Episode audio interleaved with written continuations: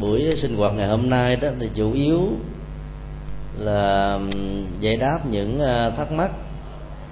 mà chúng ta, những người ờ, tu học Phật đó có thể gặp phải ở trong ờ, sinh hoạt và đời sống thực tế. Thì có lẽ là sau một thời gian không có sinh hoạt tại các room lần này sinh hoạt trở lại thì nó có nhiều phần lộng cộng lúng túng về phần à, nối kết, điều chỉnh âm thanh và những à, cái phối hợp khác, nếu có những cái trục trặc quậy muốn thì à, cũng mong thầy đồng chí vì pháp hữu đã từng học chung với chúng tôi nhiều năm quan hỷ và tất cả quý vị ban điều phối room đó cũng quan hỷ cho. Thì các câu hỏi thì chủ yếu ngày hôm nay đó thì dành ưu tiên cho các anh chị phật tử đang online. Ờ, chèn theo đó, thỉnh thoảng sẽ có một vài câu hỏi của ờ, khoảng 300 bệnh nhân ung bướu đang có mặt ở tại ờ, chùa giác ngộ. Thì khi quý phật tử tham dự khóa tu hôm nay có câu hỏi đó, thì xin quý vị giơ tay lên để một vị cầm iso đến. Để quý vị có thể ngồi tại chỗ phát biểu cũng như là nêu lên câu hỏi của mình thì cách đây vài phút thì ờ, chúng tôi có nhận được một danh sách ờ, chín câu hỏi do Kim Thoa chuyển đến. Và có lẽ là chúng tôi sẽ theo cái tuần tự các câu hỏi này để ờ, trao đổi với tất cả quý vị. Rồi sau đó nó nếu có những cái câu hỏi phát sanh từ ở trong zoom đó, thì có lẽ là chúng ta sẽ tiếp tục Ờ, mỗi một câu hỏi đó chúng tôi liếc mắt qua thì thấy nó cũng có nhiều vấn đề. Do đó trong khoảng thời gian ngắn của một buổi chia sẻ đó thì khó có thể à, chứa đựng được hết. Như vậy nếu như thời gian mà nó hết á mà trong room vẫn chưa có một vị giảng sư đã được sắp xếp sẵn thỉnh mời sẵn đó thì à, chúng ta có thể tiếp tục. À, tuy nhiên là chỉ à, tiếp tục ở trên à, phần online còn tại chùa đó thì à, à các hành giả tham dự khóa tu ngày hôm nay đó thì à, còn phải à, có những cái thời khóa nữa. Cho nên à, lúc đó thì chúng tôi sẽ um, đem máy laptop lên trên à, phòng riêng rồi à, chúng ta sẽ tiếp tục. Thì bây giờ à, chúng tôi xin bắt đầu nêu ra từng tự các câu hỏi và chia sẻ. Câu hỏi thứ nhất thưa đại đức giảng sư, có suy nghĩ gì về vấn đề tôn giáo? Có một số người cho rằng đạo nào cũng là đạo, nghĩa là đạo nào cũng dạy người ta lánh ác làm lành. Như vậy, phật giáo có những đặc điểm gì khác hơn các tôn giáo khác nếu có? Để cho người phật tử trong các cuộc đối thoại liên tôn có thể thấy rõ được rằng là những điểm đồng và dị từ đó xác định quan điểm của mình ở trong à, các mục đích của cuộc đối thoại. Câu hỏi này là nó liên hệ đến à, bản chất của à, đạo phật cũng như là các đặc điểm của đạo phật so với các tôn giáo. Trong ngành tôn giáo học đó hay là triết học về tôn giáo đó, thì các nhà triết gia và các nhà tôn giáo học. Phân biệt cho chúng ta rất rõ về sự khác nhau căn bản giữa vấn đề này. Tuy nhiên chúng tôi xin trình bày bốn góc độ chính để thông qua đó đó. Chúng ta có thể có một cái nhìn về sự giống và khác giữa đạo Phật và các tôn giáo thứ nhất là về à, phương diện nhận thức luận. Thì à, hầu hết các tôn giáo nhất thần hoặc là đa thần không hề có một hệ thống nhận thức luận như là trong một ngành triết học mà đạo Phật đã có từ kinh bản của dân hệ Bali cho đến uh, kinh hệ Đại thừa. Học thuyết về nhận thức luận ở trong Phật giáo ngoài việc à, phân tích bản chất của nhận thức, các phương tiện dẫn đến nhận thức, rồi các cơ quan nhận thức, giá trị nhận thức, giới hạn nhận thức và cách thức tu tập để chuyển hóa một nhận thức mang tính cách phàm phu, trở thành một nhận thức dư thị tri kiến, tức là phản ánh đúng bản chất, mặt mũi của thực tại, tức là mọi sự vật hiện tượng diễn ra xung quanh chúng ta thì rõ ràng là hệ thống ờ, nhận thức luận của Phật giáo đó đã gợi chúng ta một cái tầm nhìn. Và thông qua tầm nhìn đó đó, mình ờ, phản ánh đúng được bản chất vận hành của vũ trụ. Từ đó đó, người phật tử sẽ giải phóng được cái thói quen mà gốc rễ của nó đó là sự sợ hãi và thiếu tự giác cho rằng thượng đế đã sắp đặt an bài, định đoạt con người và mọi sự vật như là thủ tạo của ngài. Khi mình à, thấy rõ được bản chất à, nhận thức, và đối tượng nhận thức đó là thế giới và sự vận hành của nó là duyên khởi, thì rõ ràng chúng ta sẽ không còn rơi vào trạng thái của những nỗi sợ hãi và vô minh như vừa nêu như vậy là thông qua nhận thức lượng đó thì chúng ta có một cái tầm nhìn vững chãi về bản chất của chính mình và thế giới. Từ đó đi đến một nhận thức xác quyết rằng không có nguyên nhân đầu tiên dầu nguyên nhân đó được mệnh danh là duy vật hay là duy tâm hay bất cứ một cái duy nào. Nếu chúng ta tạm thời sử dụng ngôn ngữ duy của triết học mà trên thực tế đấy, thì nó có rất nhiều giới hạn, thì chúng ta có thể nói đạo phật là duy duyên khởi, có nghĩa là thừa nhận sự vận hành tồn tại dẫn đến một cái tiến trình tạo ra một cái mới theo một cái quy thức mới, thì cũng nương vào các điều kiện, chứ không có bất cứ cái gì được xem là nguyên nhân duy nhất hay là nguyên nhân đầu tiên về phương diện à, đạo đức học đó, thì đạo phật à, khác cân bản với các tôn giáo ở chỗ lấy con người làm trọng tâm và xem con người đó là kiến trúc sư của vận mệnh, bao gồm hạnh phúc, khổ đau, thành công, thất bại. Thậm chí tất cả những thuận lợi và nghịch cảnh đến với chúng ta đều do chính chúng ta làm đạo diễn, viết kịch bản và cũng là diễn viên chính ở trong cái kịch bản của chính cuộc đời bản thân mình. Quan điểm đó là một trách nhiệm đạo đức rất lớn và buộc tất cả mọi con người phải tư duy, sống làm thế nào để không nuối tiếc về sau này khi mình thấy rất rõ là bản chất của đời sống hạnh phúc và khổ đau do chính mình định đoạt đó, không có lý do gì mà chúng ta chạy theo những cái niềm vui nhất thời, bất chấp đến luật pháp, bất chấp đến đạo đức,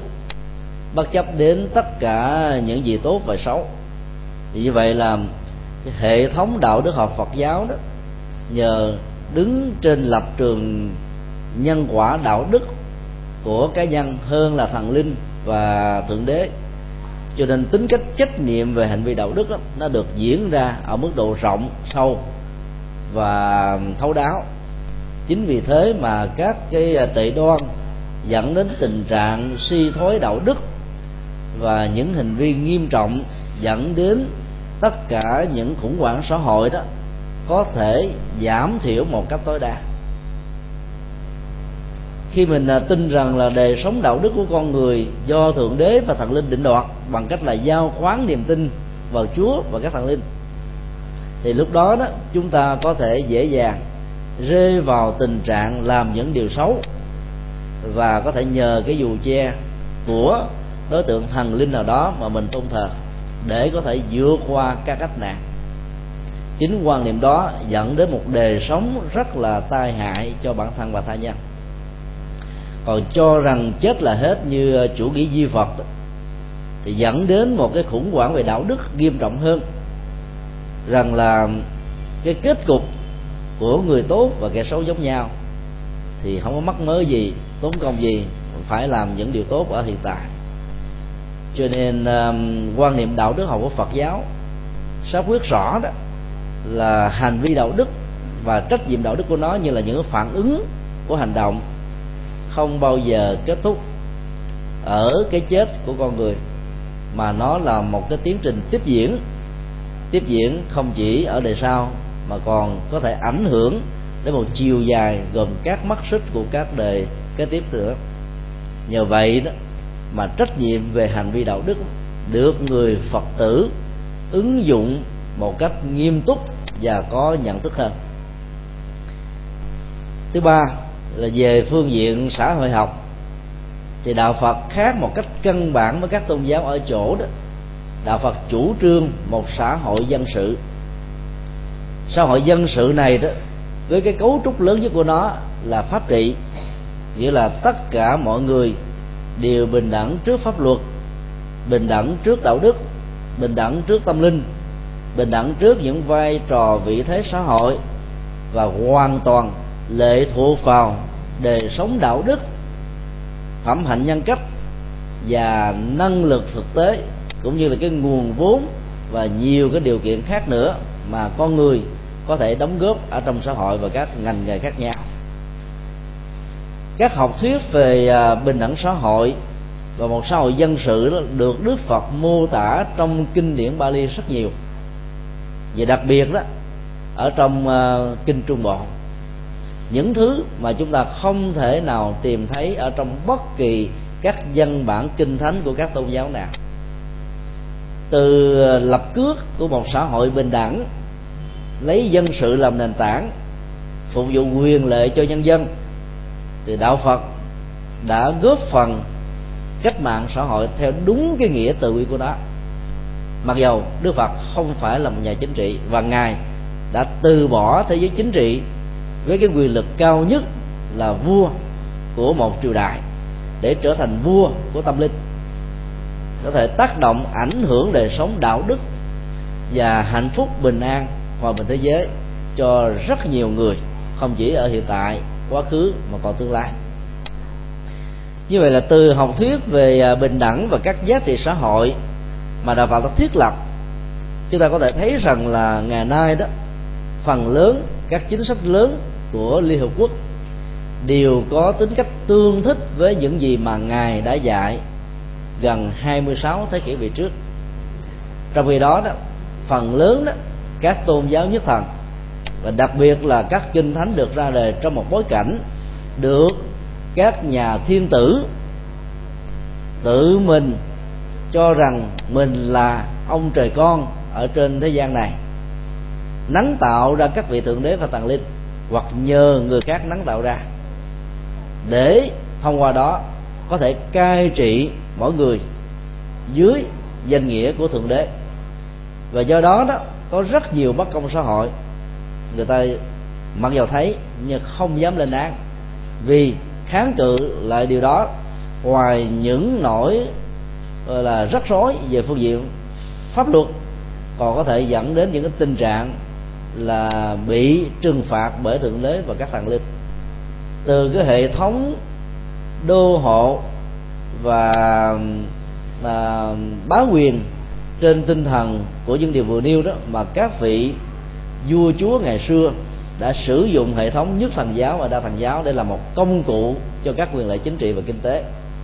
Trong khi đó, đó thì đạo phật lại đưa ra một hình ảnh của một vị chuyển luân thánh vương lấy đạo đức làm nền tảng để giúp cho mọi người được bình an lệ lạc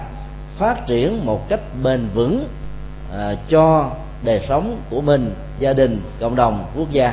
và toàn thế giới. Điều thứ tư về phương diện tâm linh học thì có thể nói rằng là các tôn giáo nhất thần và đa thần chỉ có những cái hệ thống đạo đức mà phần lớn của nó đó chỉ có thể gần tương đồng với năm điều đạo đức chính ở trong nền tảng đạo đức học của người tại gia. Vượt lên trên đạo đức học cho người tại gia. Các nền tảng đạo đức học khác, ví dụ đạo đức học thánh nhân, đạo đức học giải thoát, đạo đức học tuệ giác, thì rõ ràng chúng ta khó có thể tìm thấy trong các văn bản thánh kinh của các tôn giáo còn lại. Như vậy, có thể nói đạo phật là tôn giáo có lợi thế về việc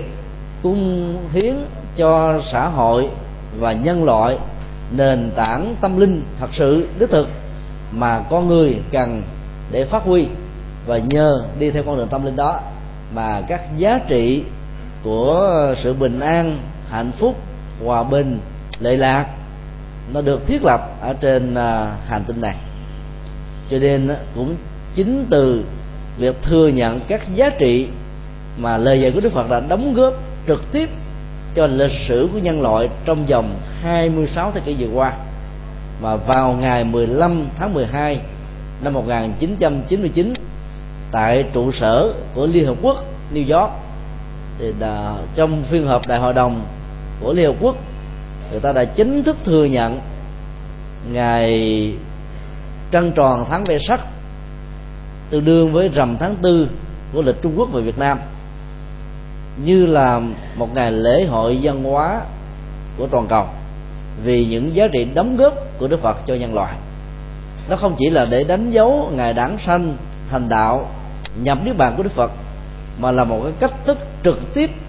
để kêu gọi toàn thế giới hãy sống theo những thông điệp từ bi, hòa bình và tội giác mà Đức Phật đã dấn thân truyền bá trong suốt mấy mươi năm hoàng hóa của ngài. Như vậy là con đường tâm linh mà các giá trị về văn hóa đạo đức xã hội đạo phật đã cống hiến đó nó có ý nghĩa rất lớn cho sự phát triển hạnh phúc của tất cả à, con người trên hành tinh này. Như vậy nhìn chung á, là thông qua bốn phương diện và việc giải thích như vừa nêu chỉ là một sự tóm tắt chúng ta có thể có một cái nhìn về sự khác biệt giữa đạo phật và các tôn giáo còn lại. Nói như thế không có nghĩa là chúng ta là con nhà tội giác, chúng ta ca ngợi đấng tội giác, mà đây là một à, hiện thực, giàu à, muốn hay là không, chúng ta phải thừa nhận nó. Các giá trị hiện thực như thế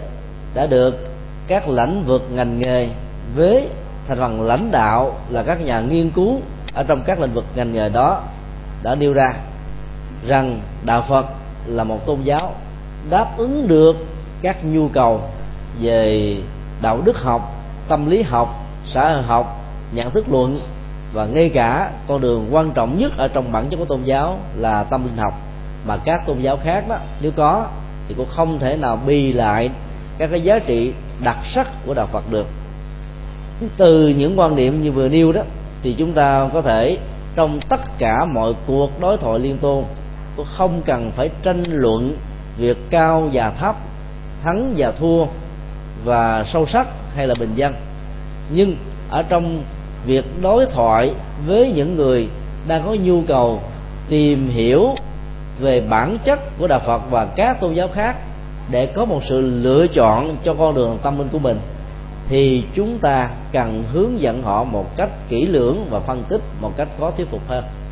Bởi vì trong các đối thoại tôn giáo đó cái rào cản lớn nhất đó, đó là người ta sẽ bảo hộ cho các giá trị có thể có hoặc không có trong tôn giáo của mình như là giá trị chân lý cao nhất. Cho nên nó càng thuyết phục họ thì làm cho họ có cơ hội bảo thủ vào những gì mà họ đã được học từ các tôn giáo khác.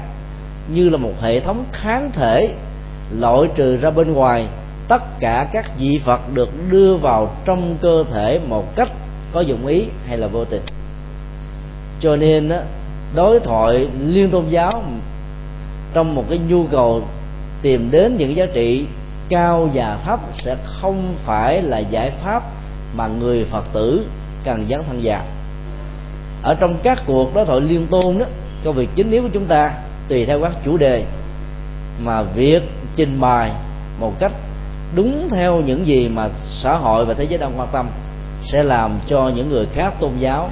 có cái nhìn ít nhất là thay đổi các quan điểm sai lầm của họ về đạo Phật mà vốn dĩ các nhà truyền đạo của các tôn giáo đó đã cố tình bóp méo hoặc là xuyên tạc còn đối với những người đang có nhu cầu tìm đến đạo phật, như là một giải pháp cho các vấn nạn của bản thân, để giải quyết nỗi khổ niềm đau một cách vĩnh viễn và lâu dài, thì việc hướng dẫn một cách chi tiết tùy theo căn tánh của họ là một nhu cầu không thể thiếu. Như vậy, chúng ta có thể xác quyết rất rõ rằng các câu nói, đạo nào cũng dạy người ta, lánh nát làm lành là một câu nói đó về phương diện phạm trù rất là hồ đồ. Là bởi vì khái niệm thiện và ác ở trong các tôn giáo nhất thần và đa thần khác hoàn toàn với khái niệm thiện và ác ở trong định nghĩa đạo đức học và tâm linh học của Phật giáo. Dựa vào một khái niệm với sự tương đồng mà lại không phân tích về nội dung của những khái niệm đó là việc làm sai về phạm trù nói theo triết học. Như vậy là các phật tử và những người quần chúng bình dân ở các tôn giáo không có điều kiện nghiên cứu về bản chất giống và khác của các tôn giáo, dễ dàng bị hiểu lầm rằng khi đạo nào cũng dạy người ta lánh nát làm đành. Thì trong những tình huống hoàn cảnh khó khăn thì các công thức chiêu dụ theo đạo, có gạo mà ăn của các tôn giáo khác sẽ làm cho phần lớn người ta có cảm giác rằng là mối quan tâm của đạo Phật đối với quần chúng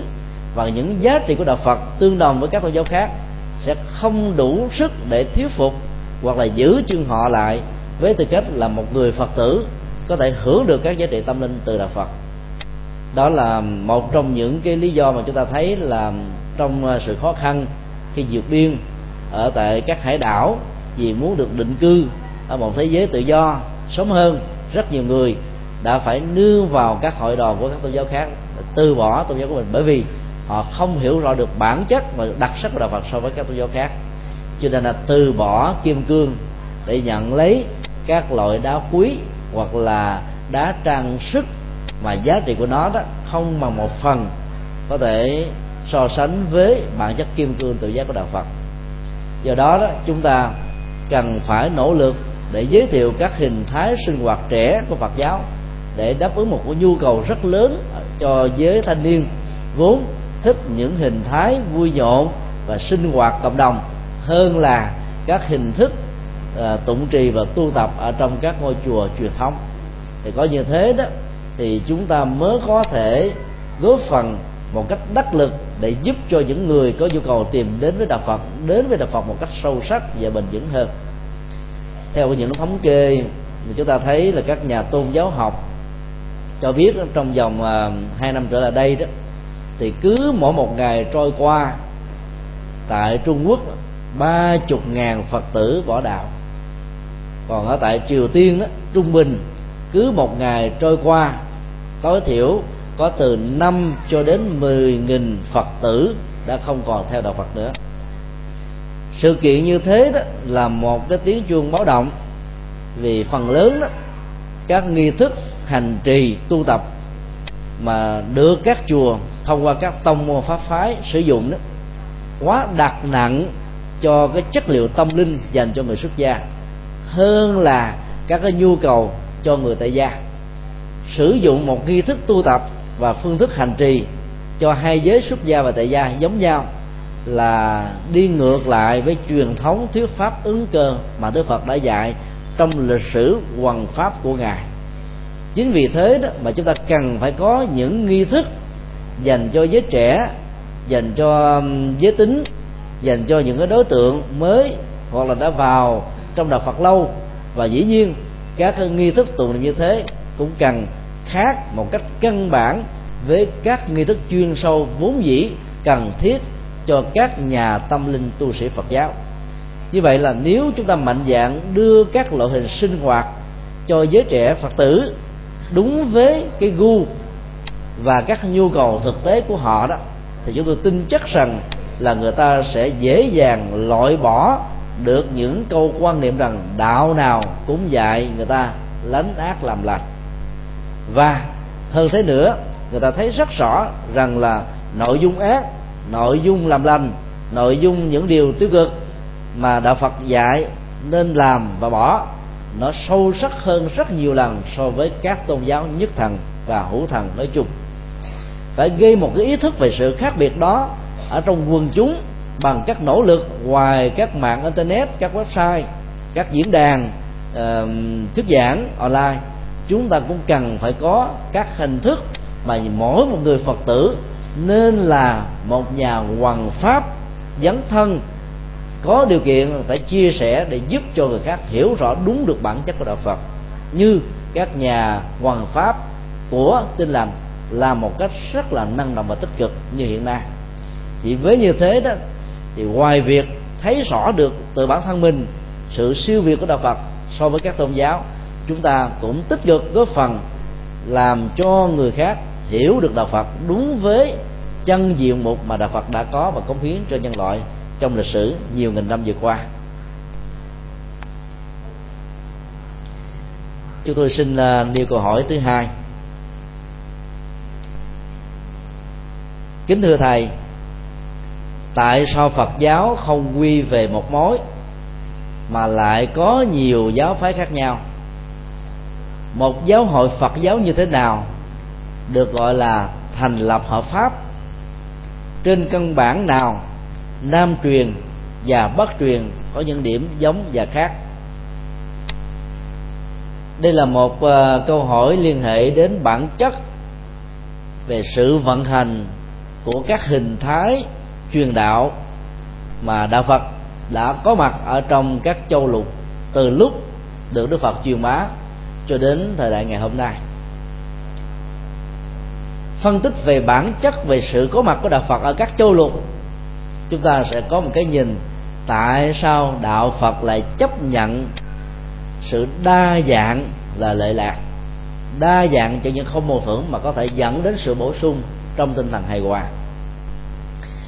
Như chúng ta biết rằng là bản chất uh, tâm linh của Phật giáo đó khẳng định rằng là con đường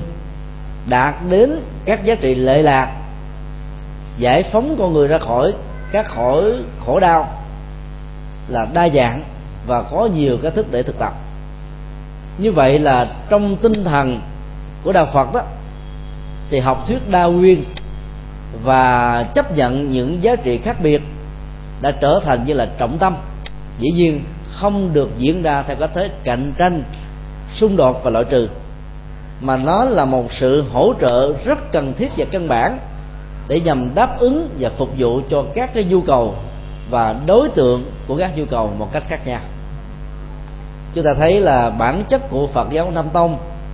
giữ được cái tính cách thống nhất về à, tất cả các bản dân, cũng như là sự thống nhất về các nghệ thuật truyền bá, thậm chí ngay cả nghi thức tụng niệm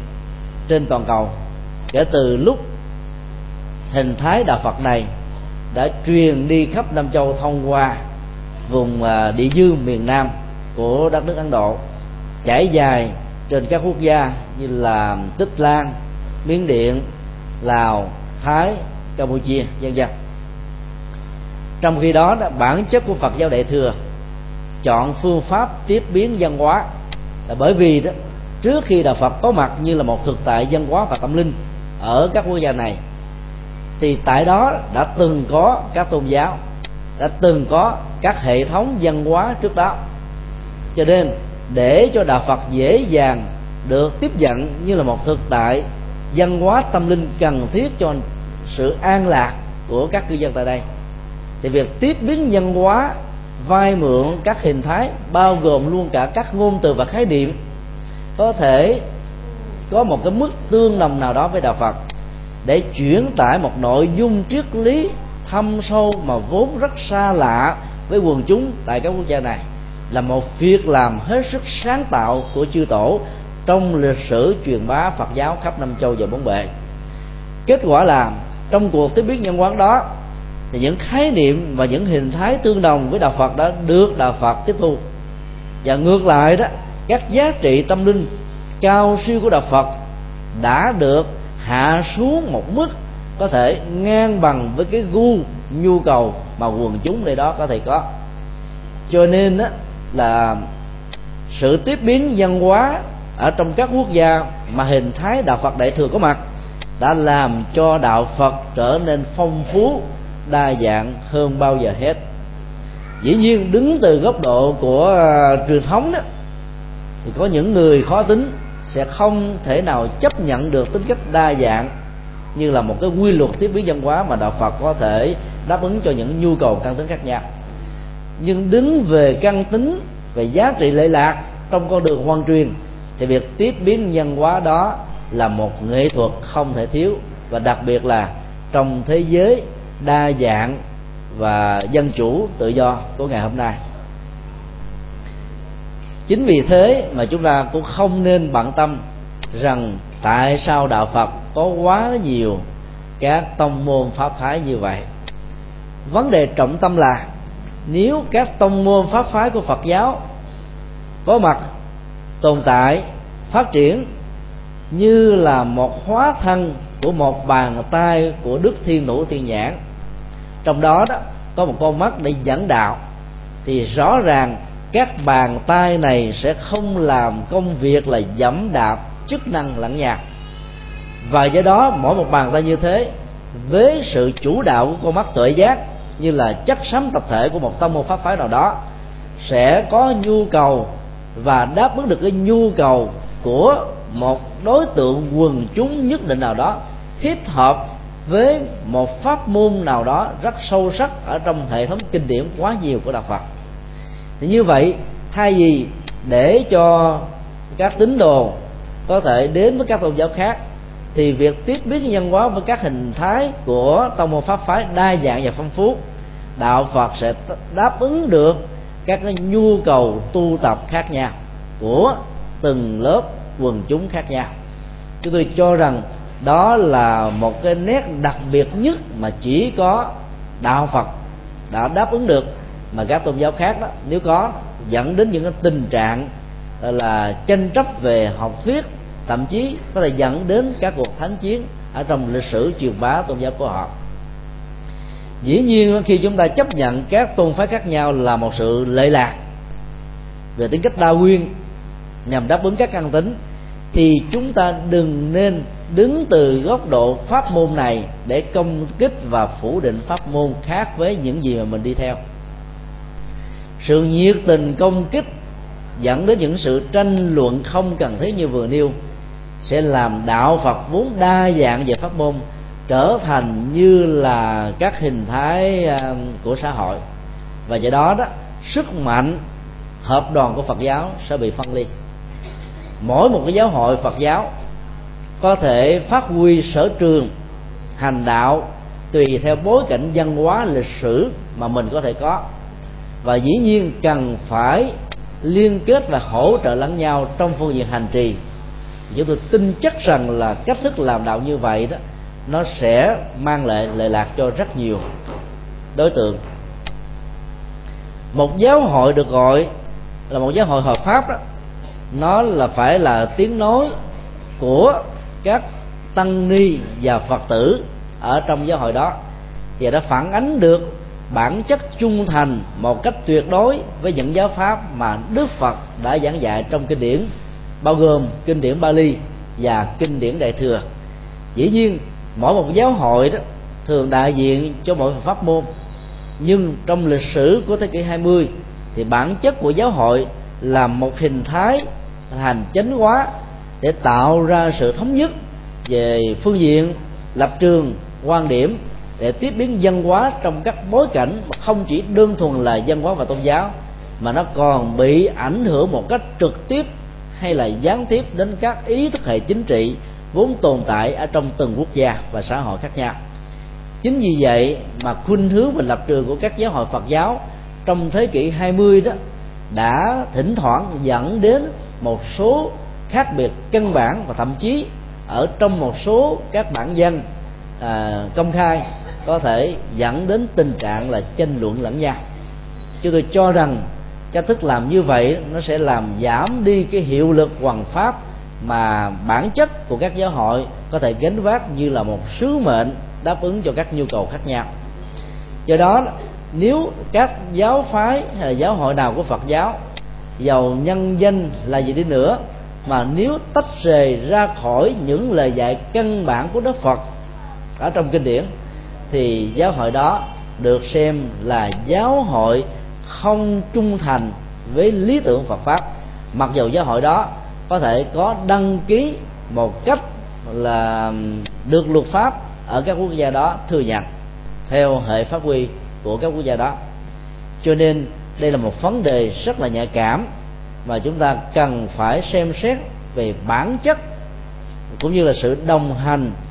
của giáo hội đó với những gì đã được giảng dạy trong kinh hay không. Còn nếu chỉ tự xưng mình là danh môn chánh phái, mà trên thực tế, các học thuyết, các chủ trương, các quan điểm và các hành trì không thích hợp với lời Phật dạy, thì chúng ta cũng phải hết sức dè dặt.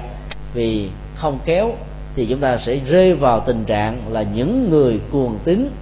một hình thái tôn giáo cực đoan ở trong xã hội hiện đại thì điều đó sẽ không làm cho Phật giáo có thể phát triển mạnh. Và việc mở mang nhiều pháp môn, tông phái như thế sẽ làm đạo Phật dẫn đến tình trạng bị diệt vong. Sự khác biệt căn bản giữa Phật giáo Nam truyền và Bắc truyền đó, có rất nhiều và sách vở đã nói. Và dĩ nhiên nó cần đến cả vài ba trăm à, trang sách để mà trình bày. Ờ, trong một cái buổi chia sẻ như thế này thì chúng tôi xin ờ, trình bày hai điểm khác biệt căn bản. Thứ nhất là về ờ, phương diện đạo đức học. Thì có một sự khác biệt giữa hai giáo phái hay là hai trường phái chính này. Đối với Phật giáo Nam Tông đó, thì các khuôn phép đạo đức được xem như là nền tảng căn bản nhất để hoàn thành và sau khi hoàn thành nền tảng tâm linh trên những uh, uh, thể hiện đạo đức thì lúc đó đó các hành giả mới bắt đầu quan niệm và dấn thân một cách rốt ráo ở trong uh, lĩnh vực hoàn hóa và độ sinh. Còn khi nào mà bản chất của sự tu tập cho bản thân chưa hoàn thiện về phương diện đạo đức và tâm linh thì họ được quyền không quan tâm đến việc dấn thân. Bởi vì cũng giống như tình trạng một người muốn cứu người khác bị chết chìm ở trên sông nước, biển hồ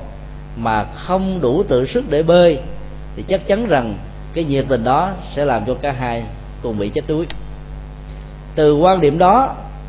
thì Phật giáo Nam Tông đã từng bị hiểu lầm và gắn ghép như là đạo Phật tiểu thừa, như là một cổ xe nhỏ như là một chiếc xuồng nhỏ, như là một cái tâm lý nhỏ,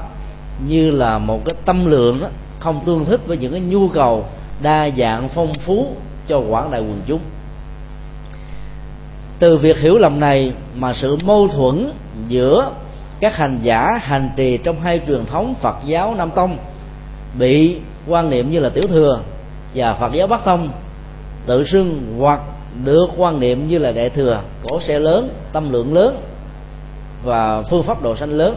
đã làm cho cái sức mạnh của hai giáo phái bị giảm đi một phần nào. Các khái niệm, quan niệm về hai pháp môn này như là nam truyền, bắc truyền đứng trên quan điểm của địa dư sẽ làm cho các sự khủng hoảng về phân biệt đối xử mà vốn nó chỉ là hình thức ngay thời kỳ xuất hiện trở thành như là một quan niệm đối lập về nội dung dẫn đến tình trạng chúng ta sẽ hạn hẹp lại các cái sự khác biệt căn bản đó. Như vậy, chúng ta có thể nói là con đường tâm linh của Phật giáo Nam Tông trên nền tảng của đạo đức học ở trong kinh tạng Bali thì quả chứng tối đa là a la hán cũng không có gì khác biệt với các quan niệm giải thoát ở trong truyền thống của Phật giáo Đại thừa. Dĩ nhiên, khi nói những điều này ra, chắc chắn rằng là phần lớn chúng ta sẽ không chấp nhận nhưng chúng tôi có thể cùng chia sẻ và nếu cần thiết, có thể trích dẫn các bản dân kinh điển của truyền thống Bali đối với con đường tâm linh của các vị A La Hán tương đồng với các giá trị và tầng cấp tâm linh được trình bày đối với các vị Bồ Tát trong các kinh điển đại thừa. Sự khác biệt nằm ở chỗ là văn cứu và cách mô tả của văn hệ Bali rất đơn giản nhưng ở trong kinh hệ đại thừa thì nó là cả một hệ thống của phân tích văn học. Và do đó, từ một nội dung đã được kinh điển đại thừa chia sẻ ra thành nhiều góc độ ứng dụng phong phú, đa dạng, khác nhau. Sự khác biệt là nằm ở chỗ này. Dân học Bali mang tính mô tả dân học đại thừa mang tính phân tích. Văn học Bali xúc tích, văn học đại thừa thì chi tiết và đa dạng còn nội dung căn bản về phương diện tâm linh của hai truyền thống này không có gì là khác biệt. Cái thứ hai, Phật giáo Nam Tông chủ trương duy trì các hình thái của Phật giáo truyền thống và cố gắng giữ sự trung thành và gần với lời Phật dạy càng nhiều càng tốt. Trong khi đó, Phật giáo Đại thừa nhắm đến việc quá độ chúng sinh ứng với các cái nhu cầu văn hóa, tôn giáo, phong tục, tập quán. Và do vậy, chấp nhận và khuyến khích hình thái tiếp biến văn hóa ở nơi mà đạo Phật có mặt như là một thực tại, tâm linh. Sự khác biệt căn bản đó đã làm và dẫn đến những sự khác biệt về ờ, các pháp phục, các pháp y, về các phương thức hành đạo, về ờ, các hình thái dấn thân và về các cái phương thức hành trì. Dầu là một bên cố gắng giữ các hình thái truyền thống và một bên tiếp biến văn hóa để thích ứng với các nhu cầu của thời đại, chúng ta vẫn phải hiểu là bản chất của đạo Phật là tùy duyên. Nhưng cái kết quả và trong tiến trình dẫn thân phải là bất biến về phương diện lý tưởng. Nếu không có yếu yếu tố bất biến thì tất cả các cuộc tùy duyên ở trong tiến trình tiếp biến nhân hóa sẽ làm cho chất liệu tâm linh như là axit đậm đặc ở trong lời dạy của Đức Phật ngày càng giảm dần giảm dần qua thời gian. Rất may mắn là các truyền thống Phật giáo đại thừa tiếp biến văn hóa vẫn giữ lại cái chất liệu trung thành, cho nên là cái nguồn cội vẫn không mất nhưng có thể đáp ứng những nhu cầu khác nhau. Dĩ nhiên sự khác biệt này đó nó liên hệ đến sự lựa chọn và những người phật tử của chúng ta, tùy theo nghiệp thức, tùy theo sở thích, tùy theo hạnh nguyện, tùy theo con đường hành trì mà mình có thể chọn lựa con đường tâm linh hoặc là truyền thống của Phật giáo Nam Tông, hoặc là phát triển và hội nhập như là Phật giáo Đại thừa. Và do đó, dầu theo truyền thống nào chúng ta cũng đừng bao giờ xem rằng mình khác biệt nhau. Phải xem rằng mình đang làm một cái công việc không dẫm dạp lên các cái chức năng của nhau để đáp ứng các cái nhu cầu thời đại khác nhau.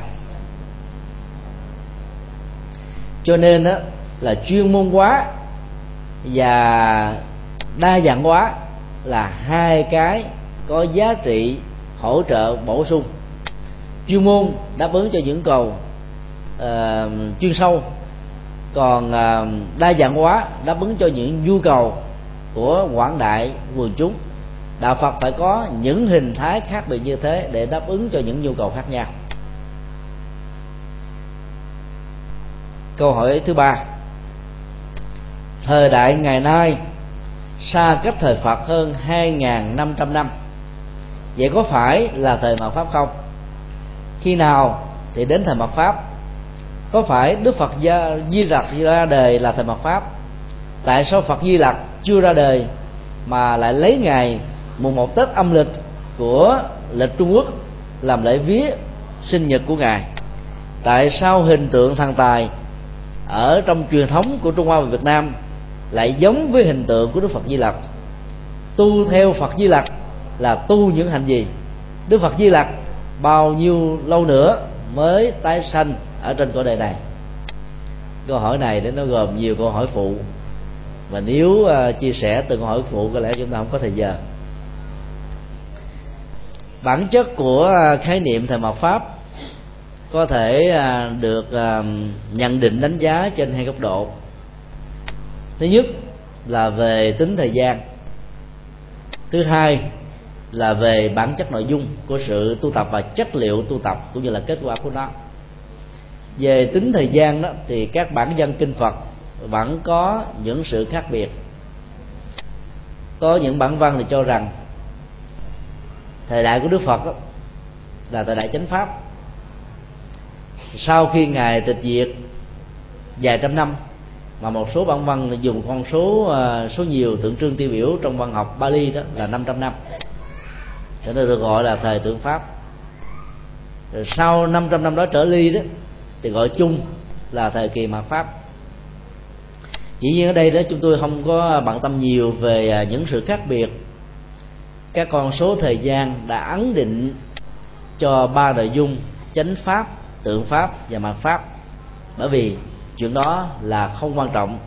và đôi lúc nó có thể dẫn đến các quan niệm tiêu cực vì nghĩ rằng mình đang sống ở trong thời mạt pháp và do đó đó mình được quyền có những lý do biện hộ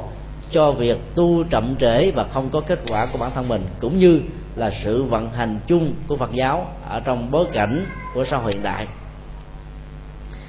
Nội dung thứ hai là về à, phương diện à, chất liệu tu tập và kết quả của nó. Đây là một cái điểm mà chúng ta thấy là phần lớn các kinh điển Bali và Đại thừa là giống nhau.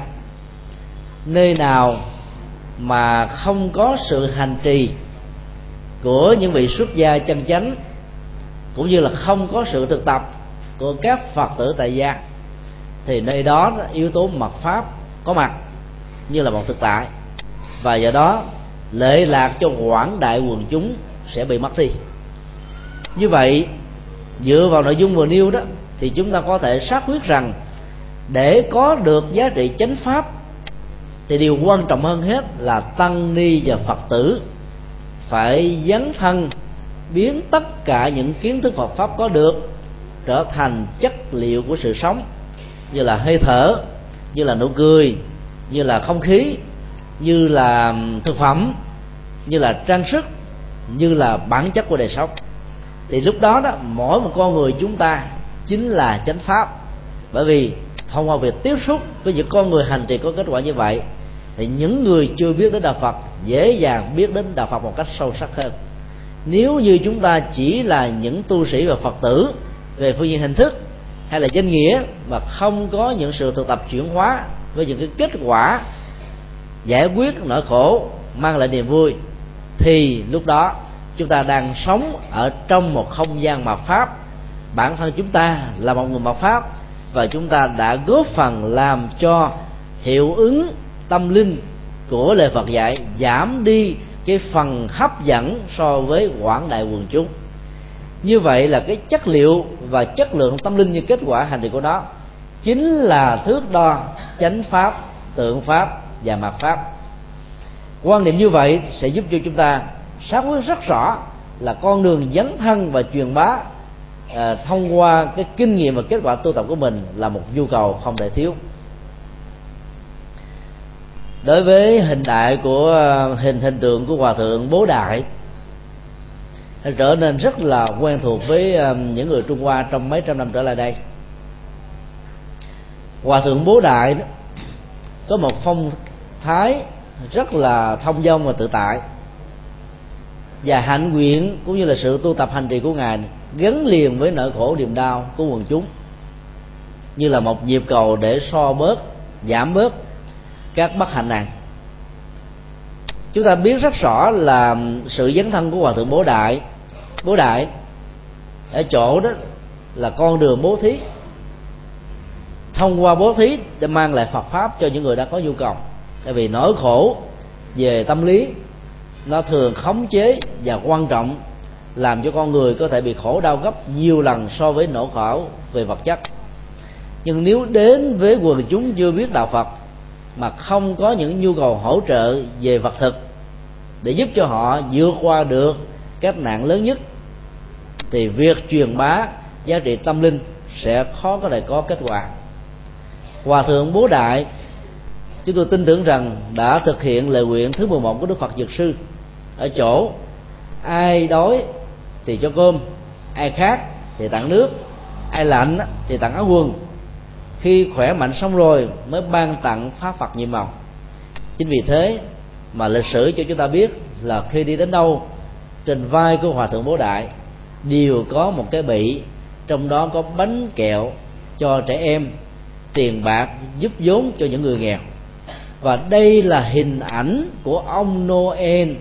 mà Thiên Chúa giáo đã có. Mặc dầu hình ảnh của hòa thượng bố đại đã có mặt ở trong lịch sử Phật giáo Trung Hoa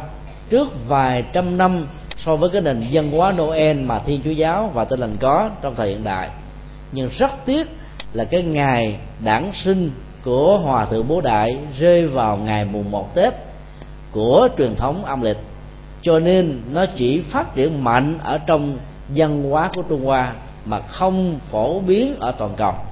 Nếu như ngày sinh nhật của hòa thượng bố đại cũng khoảng vào tháng 12 dương lịch là trước uh, cái ngày bước qua năm mới thì cái hiệu ứng tâm lý và giá trị xã hội cũng như là đạo đức của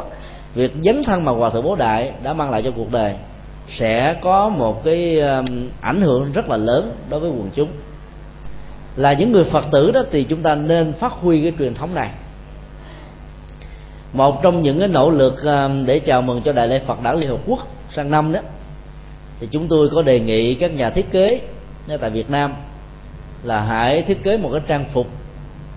Dĩ nhiên là trên nền tảng sự kiện của hòa thượng bố đại để nhân vào ngày phật đản đó tân ni phật tử có thể tham gia. Mang hình ảnh của hòa thượng bố đại đi khắp nơi. Mà chúng ta cũng không, không cần phải bận tâm về cái ngày đản sinh mà lấy cái tinh thần của việc dấn thân đó để chia sẻ những nỗi khổ niềm đau với cuộc đời cái hoạt động từ thiện để chào một phật đản là một trong những hoạt động nó phù hợp với cái đạo lý dấn thân mà đức phật đã dạy phụng sự chúng sinh tức là cúng dường chư phật. Chính vì thế mà chúng tôi song song với việc đề nghị các cái chương trình như vừa nêu. Còn uh, vận động uh, hãng phim Sena vừa mới thực hiện xong bộ phim duyên trần thoát tục uh, xem như là bộ phim chào mừng đại lễ Phật đản Liên Hợp Quốc. Bộ phim này có nội dung truyền bá thông điệp về nhân quả, nghiệp báo và luân hồi của Phật giáo. Toàn bộ doanh thu của bộ phim sẽ được sử dụng vào việc từ thiện trẻ em nghèo 2 phần ba tại Việt Nam 1 phần ba tại Ấn Độ và Nepal. Kinh phí đầu tư bộ phim này là 4 ờ, tỷ đồng Việt Nam. Mà giờ so với Hollywood, chỉ là hạt cát với lại so với ờ, núi. Nhưng với một cái nguồn đầu tư tư nhân tại Việt Nam đó là một con số ờ, khá ấn tượng. Và các nhà sản xuất làm phim đó không hề lấy bất cứ một cái phần doanh thu nào để trả lại cái tiền vốn, mà toàn bộ, cả vốn lẫn lời đều làm từ thiện. Thì chúng tôi cho rằng là cái cách thức làm như vậy là mang hình ảnh của hòa thượng bố đại đi vào trong cuộc đời. Và đây chính là trọng tâm nhập thế của phật giáo dành cho người tại gia nhân cách của đức phật à, di lặc ở trong à, truyền thống của à, các luận và kinh điển đại thừa đó là một hành giả đại tâm linh về duy thức học. Bản chất của duy thức học có thể hiểu theo ngôn ngữ ngày nay đó là là dạy cho chúng ta về nghệ thuật chuyển hóa tâm thức làm cho tâm thức phạm phu đó, trở thành tâm thức thánh nhân làm cho các phiền não âm tính với những nỗi khổ niềm đau đó trở thành niềm an vui và hạnh phúc cái tiến trình chuyển hóa tâm thức như thế đó đã được đức phật di lặc qua hình ảnh của một vị bồ tát thuyết giảng về à, nội dung của duy thức học làm cho chúng ta cảm thấy rằng là đó chính là trọng tâm tâm linh của đạo phật dù là nam tông hay là bắc tông. Nói đến đạo phật mà bỏ đi cái yếu tố chuyển hóa tâm thức đó, thì à, đạo phật đó nó sẽ giống như các tôn giáo nhất thần hay là đa thần. Về phương diện lánh ác làm lành ở mức độ của nhân bản. Trong đó con đường chuyển hóa tâm thức, và đặc biệt là trong giới thức học nêu ra không phải chỉ đơn thuần giúp cho con người đạt được các giá trị dân bản, mà còn đạt được các giá trị là thánh bản, phật bản dân dân từ um, một à, vị bồ tát di lặc với à, pháp môn và sự hoàn truyền về à, chuyển hóa tâm thức đã được thể hiện qua hình ảnh của vị hòa thượng tên là bố đại thông qua con đường dấn thân về từ thiện chia sẻ nỗi khổ niềm đau về vật chất để truyền bá chất lượng tâm linh của đạo phật là một sự chuyển tiếp mà chúng tôi cho rằng chất liệu tiếp biến dân hóa của nó rất là sâu sắc. Giá trị chuyển hóa tâm thức đó phần lớn đó, dành cho những người xuất gia với cái nhu cầu vượt ra khỏi ba cõi và sáu đường. Còn đối với người tại gia đó, chúng tôi cho rằng là nhu cầu đó không cao không cần. Mà là người tại gia thì chúng ta chỉ cần trở thành con cháu của ngài cấp cô độc. Trở thành con cháu của vua a dục. Trở thành con cháu của tần bà sa la của ba tư nặc. Và nhiều uh, các vị danh thương quan trọng đóng góp cho xã hội thông qua con đường uh, kinh tế và các ngành nghề mà mình đã dấn thân như một sở trường bởi vì bản chất của người tại gia được quyền hưởng thụ các khoái lạc thuộc về giác quan. Một cách đúng người, đúng chỗ, đúng thời, đúng đạo đức, đúng luật pháp mà đức phật đã dạy trong kinh. Cho nên là làm cái nhu cầu cho quảng đại quần chúng vẫn là mối quan tâm hàng đầu của đạo phật. Và do vậy là hình ảnh của hòa thượng bố đại đó đã được quan niệm như là hóa thân của đức phật di lặc bởi hai nội dung tu tập căn bản của ngài. Thứ nhất là sự quan hỷ và thứ hai là độ lượng. Quan hỷ thể hiện qua nụ cười, độ lượng thể hiện qua cái bụng rất là to. Và chúng ta thấy là các nghệ nhân trung hoa về việt nam làm hình tượng của đức phật di lặc là một cái bụng phệ to như là ông địa. Trên thân thể của hòa thượng bố đại được quan niệm như là bồ tát di lặc và phật di lặc trong tương lai. Có thỉnh thoảng một số nơi năm chú tiểu một số là sáu chú tiểu. Sáu chú tiểu đó là tượng trưng cho sắc thanh hương vị xúc pháp. Hay thỉnh thoảng tự trưng cho tài sắc danh thuộc thì. Tức là các cái uh, uh, điều kiện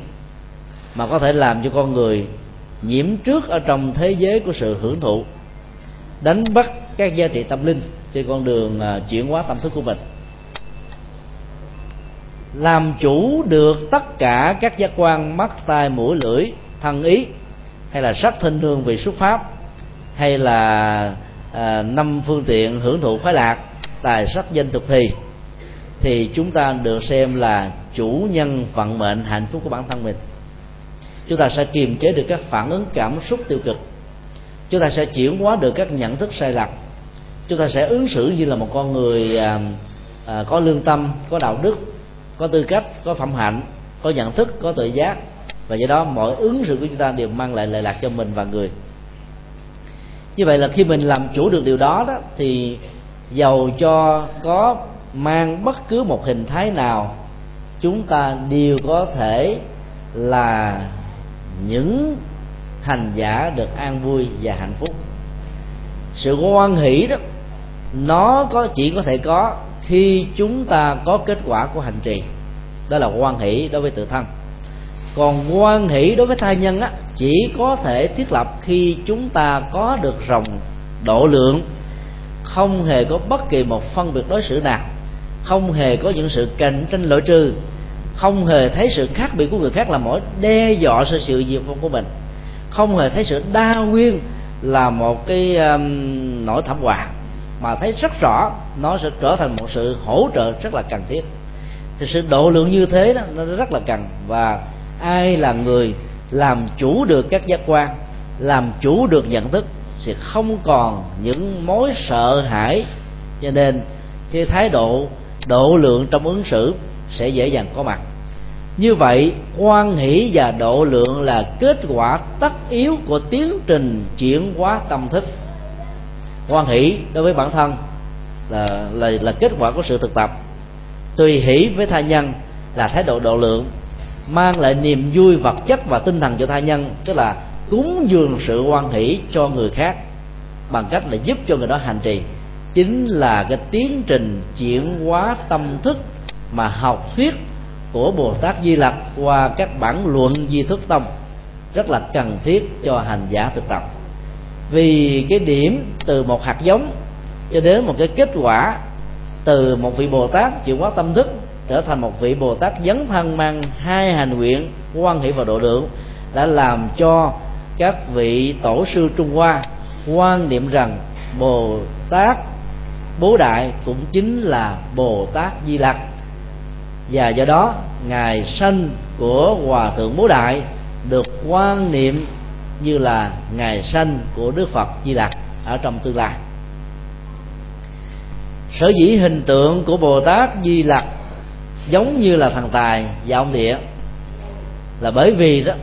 người trung hoa xem cái bụng lớn đó là phúc, bụng lớn đó là nhân hậu. Cho nên đó đạo phật trong tiến trình tiếp biến văn hóa, vai mượn là cái hình thù, thông qua quan niệm phong tục tập quán này để đưa vào một cái triết lý. Muốn cho chúng ta có được sự độ lượng thì chúng ta cần phải thực tập, chấp nhận đa dạng và đa quyền muốn cho chúng ta có được cái tiến trình quan hỷ thì phải có thực tập chuyển hóa. Và do đó đó, cái sự to của cái bụng như là một cái hình ảnh biểu tượng chứa đựng được tất cả các thứ mà không hề có một sự buồn phiền nào, không hề có một sự dị ứng nào. Cho nên bên cạnh hình ảnh của bồ tát di lặc hay là bồ tát bồ tát à, bố đại hòa thượng thì chúng ta thấy có hai câu đối là bụng lớn có thể chứa chứa những điều khó chứa trong cuộc đời. Nụ cười quan hỷ để xả những điều khó xả ở trong cuộc sống. Thì cái quan niệm đó đó được hình thành qua hình ảnh của nụ cười và cái bụng to của hòa thượng bố đại. Thì chúng ta thấy là cái chất liệu của quan hỷ và độ lượng đã được thể hiện. Nếu chúng ta có lòng độ lượng đó, như là cái bụng có thể chứa các vật, thì chúng ta đi tới đâu trở thành dung thông vô ngại. Chúng ta dung thông vô ngại với các tông môn pháp phái khác nhau của đạo phật. Chúng ta cũng dung thông vô ngại đối với các tôn giáo khác. Chúng ta có thể dung thông vô ngại giữa quá khứ, hiện tại và vị lai. Chúng ta cũng đồng thời dung thông vô ngại với các phương diện hành trì dẫn đến các kết quả mà sự an vui thực tại chính là một cái nhu cầu không thể thiếu. Như vậy là khi có được cái chất liệu dung thông vô ngại với những niềm vui cho mình và cho người như thế đó, thì cái chất liệu chuyển hóa tâm thức được xem như là trọn vẹn nhất. Và đây chính là cái lý do và chúng ta thấy là hình ảnh của hòa thượng bố đại được nhân lên như là hóa thân hay là hiện thân của đức phật di lặc ở trong tương lai. Còn đề cập đến cái năm tháng ngày giờ mà đức phật di lặc có mặt đó theo mô tả của kinh điển, chúng ta có thể nói một cách nôm na và dễ hiểu tức là giống như là năm ánh sáng khi là còn rất lâu và xa. Cái quan trọng là chúng ta nương vào hạnh nguyện hoặc là đức phật di lặc qua bồ tát di lặc của các kinh luận về học thuyết chuyển hóa tâm thức của đại thừa hoặc là chúng ta nương vào hình ảnh của hòa thượng bố đại với hai hạnh nguyện quan hỷ và độ lượng thì chúng ta cũng có thể đạt được những giá trị tương tự như ngài hoặc là mang thông nghiệp của ngài đến với tha nhân. Còn à, cái bụng của ông thần tài thì trong nền văn hóa trung hoa chỉ tượng trưng cho phúc lộc đó Ờ, phúc và lộc theo phật giáo không phải là tiền tài, mà là sự hoan hỷ và độ lượng. Cho nên là dù đứng từ góc độ nào đi nữa, chúng ta vẫn thấy là sự tiếp biến văn hóa qua hình ảnh của hòa thượng bố đại như là hóa thân của đức phật di lặc là một minh triết trong đời sống.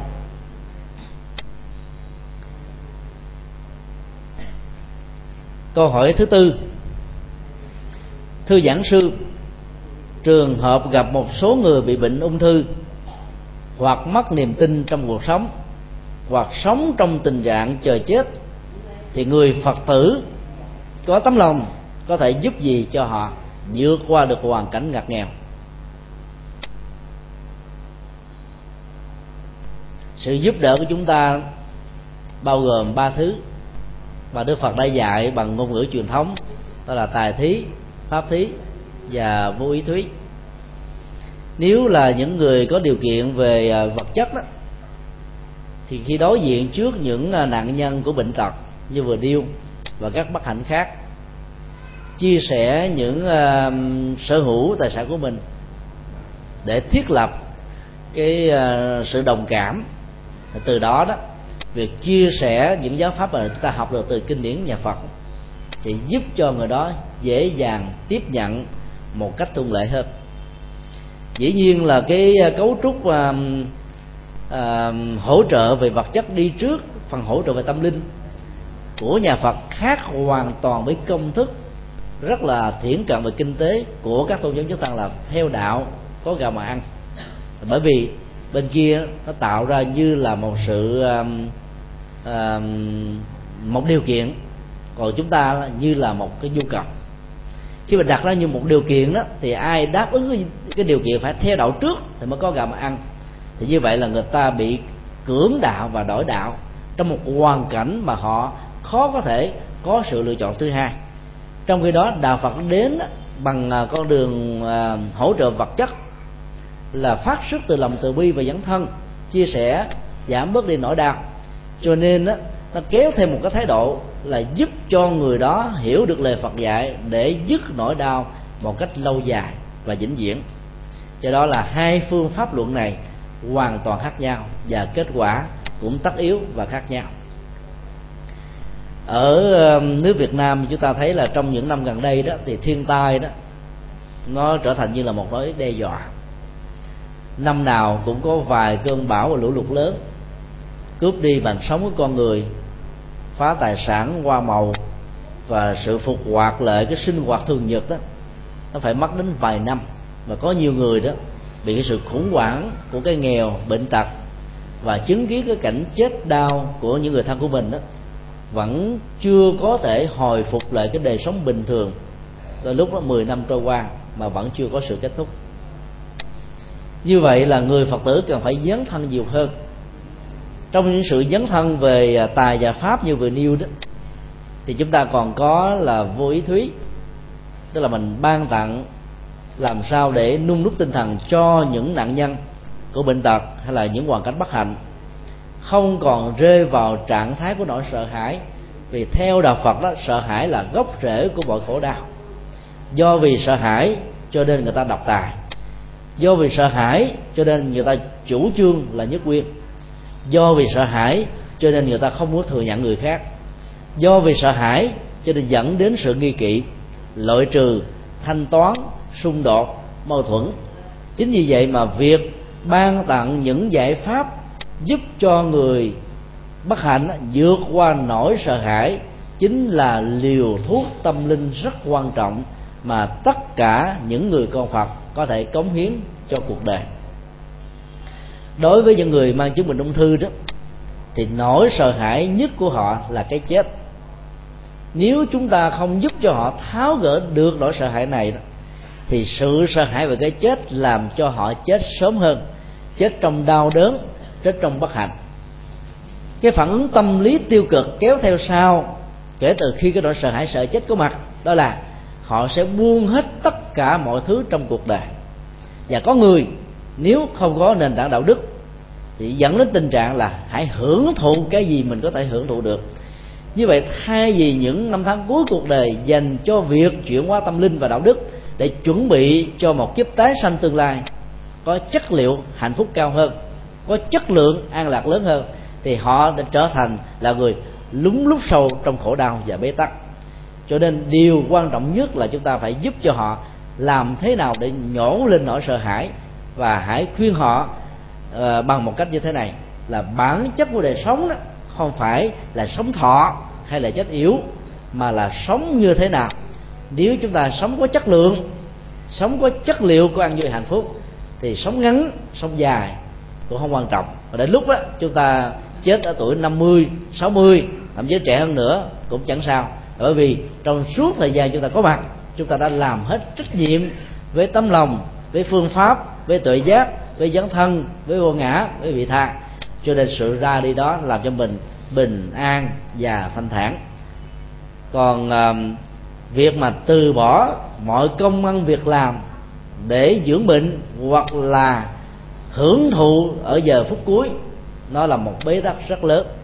Và điều đó sẽ làm cho người ta trở nên tiêu cực nhiều hơn. Cho nên điều tiên quyết là chúng ta khuyên họ không nên từ bỏ cái nghề mà họ đang làm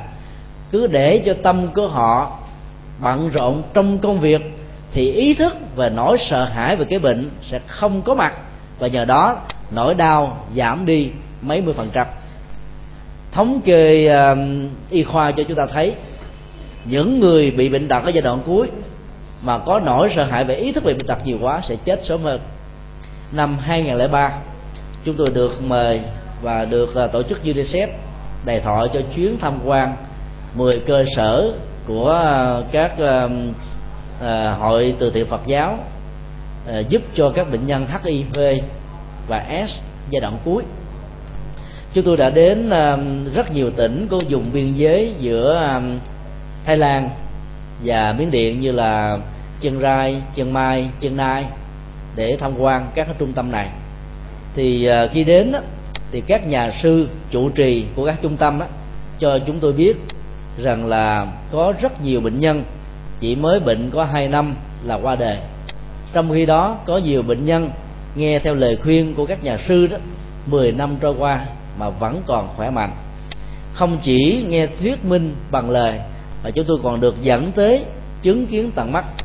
Cái làng à, sida đã được cắt ở trong các ngôi chùa có diện tích lớn ở những vùng biên giới nơi mà cái mức độ truyền nhiễm căn bệnh chết của thế kỷ này ở mức độ đang bao động.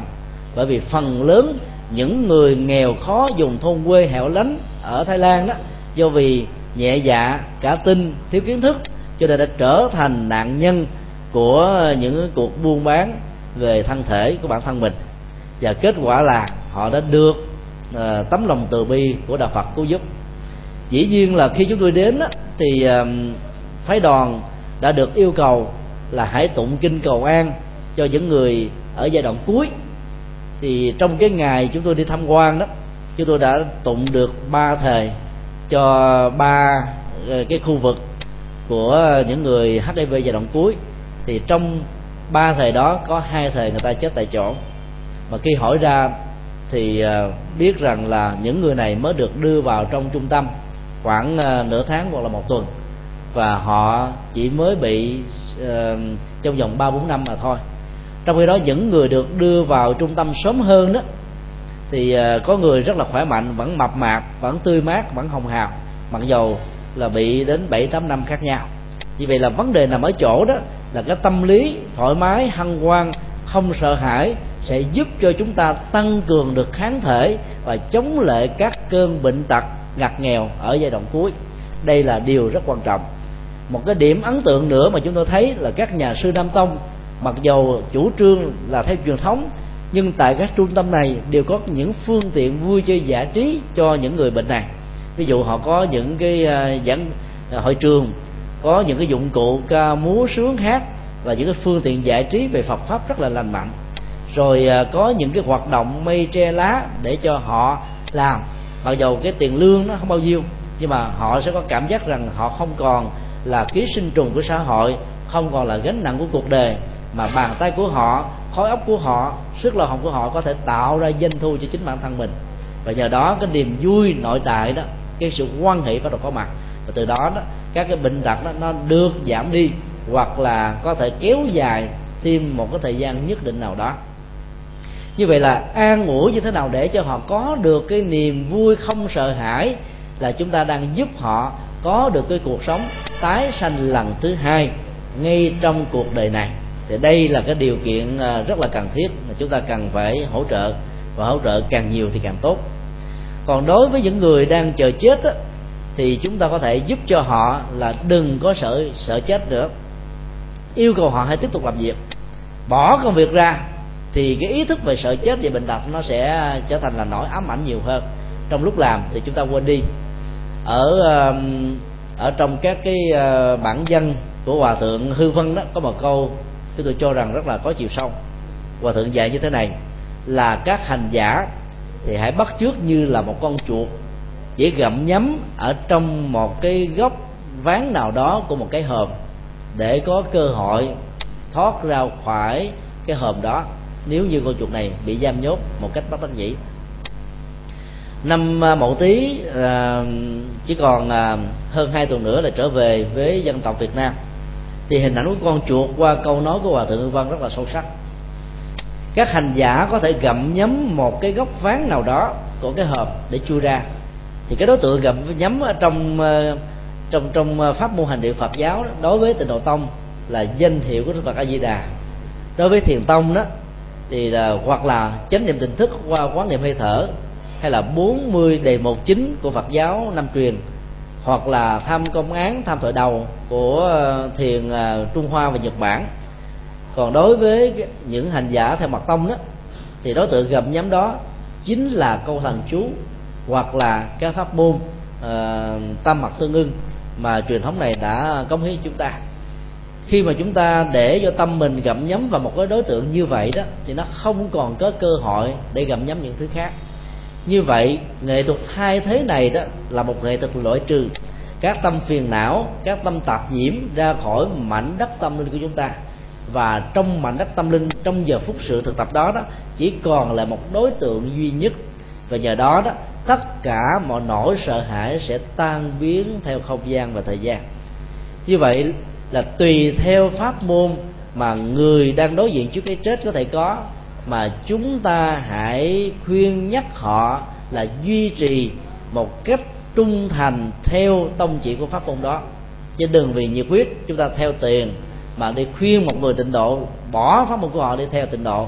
hoặc là một người tịnh độ khuyên những người theo thiền bỏ pháp môn thiền để theo tịnh độ. Thì chắc chắn rằng là cái kết quả nó không có. Cho nên giúp cho họ có một đối tượng để gỡ tâm về, thì những phiền não nghiệp chướng sẽ được à, tan biến và đó chính là à, những nền tảng căn bản mà chúng ta có thể chia sẻ. Ngoài ra đó thì ờ, mỗi người chúng ta có thể có những kinh nghiệm riêng có những phương pháp riêng để hỗ trợ. Và miễn làm thế nào thông qua những sự khuyến khích và khuyến tấn đó chúng ta giúp cho người bế tắc ra khỏi và thoát khỏi hoàn cảnh bị bế tắc là điều có giá trị lệ đạt và tốt giống như nhau.